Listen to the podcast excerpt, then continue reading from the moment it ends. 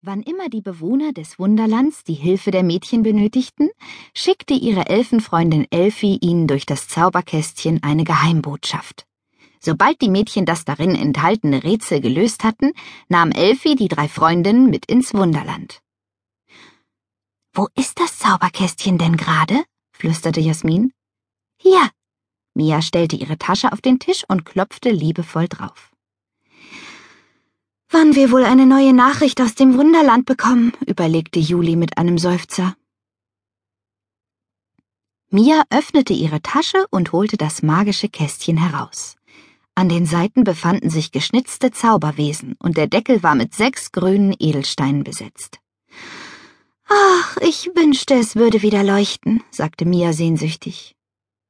Ein helles Licht zuckte im Spiegel auf dem Deckel des Kästchens auf.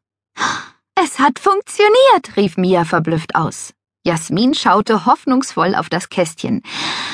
»Ich wünschte, ich hätte eine Million.« »Etwas leiser, bitte«, mahnte die Bibliothekarin von der Informationstheke aus.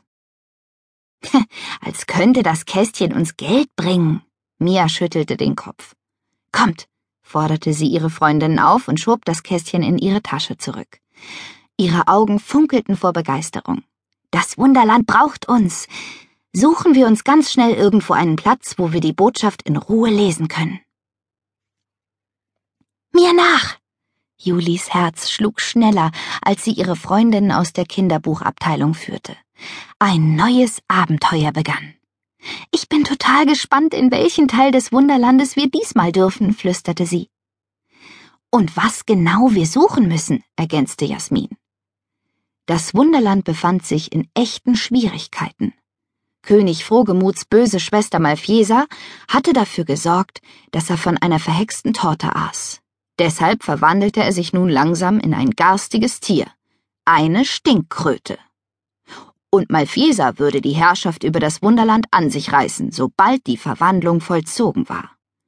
Es gab nur eine einzige Möglichkeit, den Fluch aufzuhalten. Dem König musste ein magisches Gegenmittel verabreicht werden.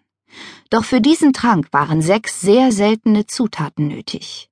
Vier davon hatten die Freundinnen und Elfi bisher gefunden.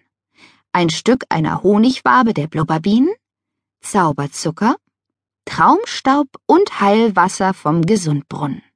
Zwei Zutaten fehlten noch.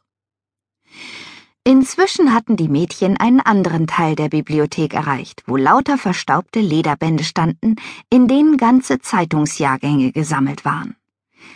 »Hier müssten wir in Ruhe nachsehen können«, flüsterte Juli.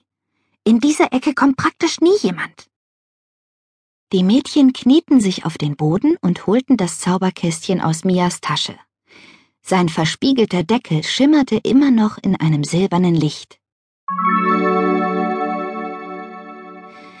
Die Mädchen beobachteten, wie jetzt geschwungene Buchstaben darin auftauchten und Worte bildeten. Leise las Jasmin vor. »Mia, Juli und Jasmin, heute geht's mit mir dorthin, wo ganz besondere Bäume stehen, Sagen und Märchen dort aufgehen.« Als sie das Rätsel zu Ende gelesen hatte, breiteten sich Glitzerfunken über dem Kästchen aus, und der Deckel sprang wie von Zauberhand auf. Im Inneren befanden sich sechs kleine Fächer mit verschiedenen magischen Dingen. Darunter war auch eine Landkarte vom Wunderland, die jetzt herausschwebte und sich vor den Augen der Mädchen entrollte. Voller Vorfreude sah Juli auf die herrliche, halbmondförmige Insel hinab, wie sie ihnen von der Zauberkarte gezeigt wurde. »Seht, da sind die Traumdrachen«, wisperte Mia und deutete auf ein friedliches Tal, in dem die sanften Wesen unter blühenden Kirschbäumen ein Nickerchen hielten. »Und hier ist der Zaubersee«, Jasmin zeigte auf den Ort, den sie beim letzten Mal besucht hatten. Wassernymphen mit bläulich schimmernder, beinahe durchsichtiger Haut ritten im klaren Wasser auf ihren riesigen Wasserschnecken. »Wo sollen wir diesmal hingehen?« überlegte Juli und überflog die Karte. Wie hieß es noch gleich? »Wo ganz besondere Bäume stehen, Sagen und Märchen dort aufgehen.« Mia runzelte die Stirn. Vielleicht ist so etwas wie ein...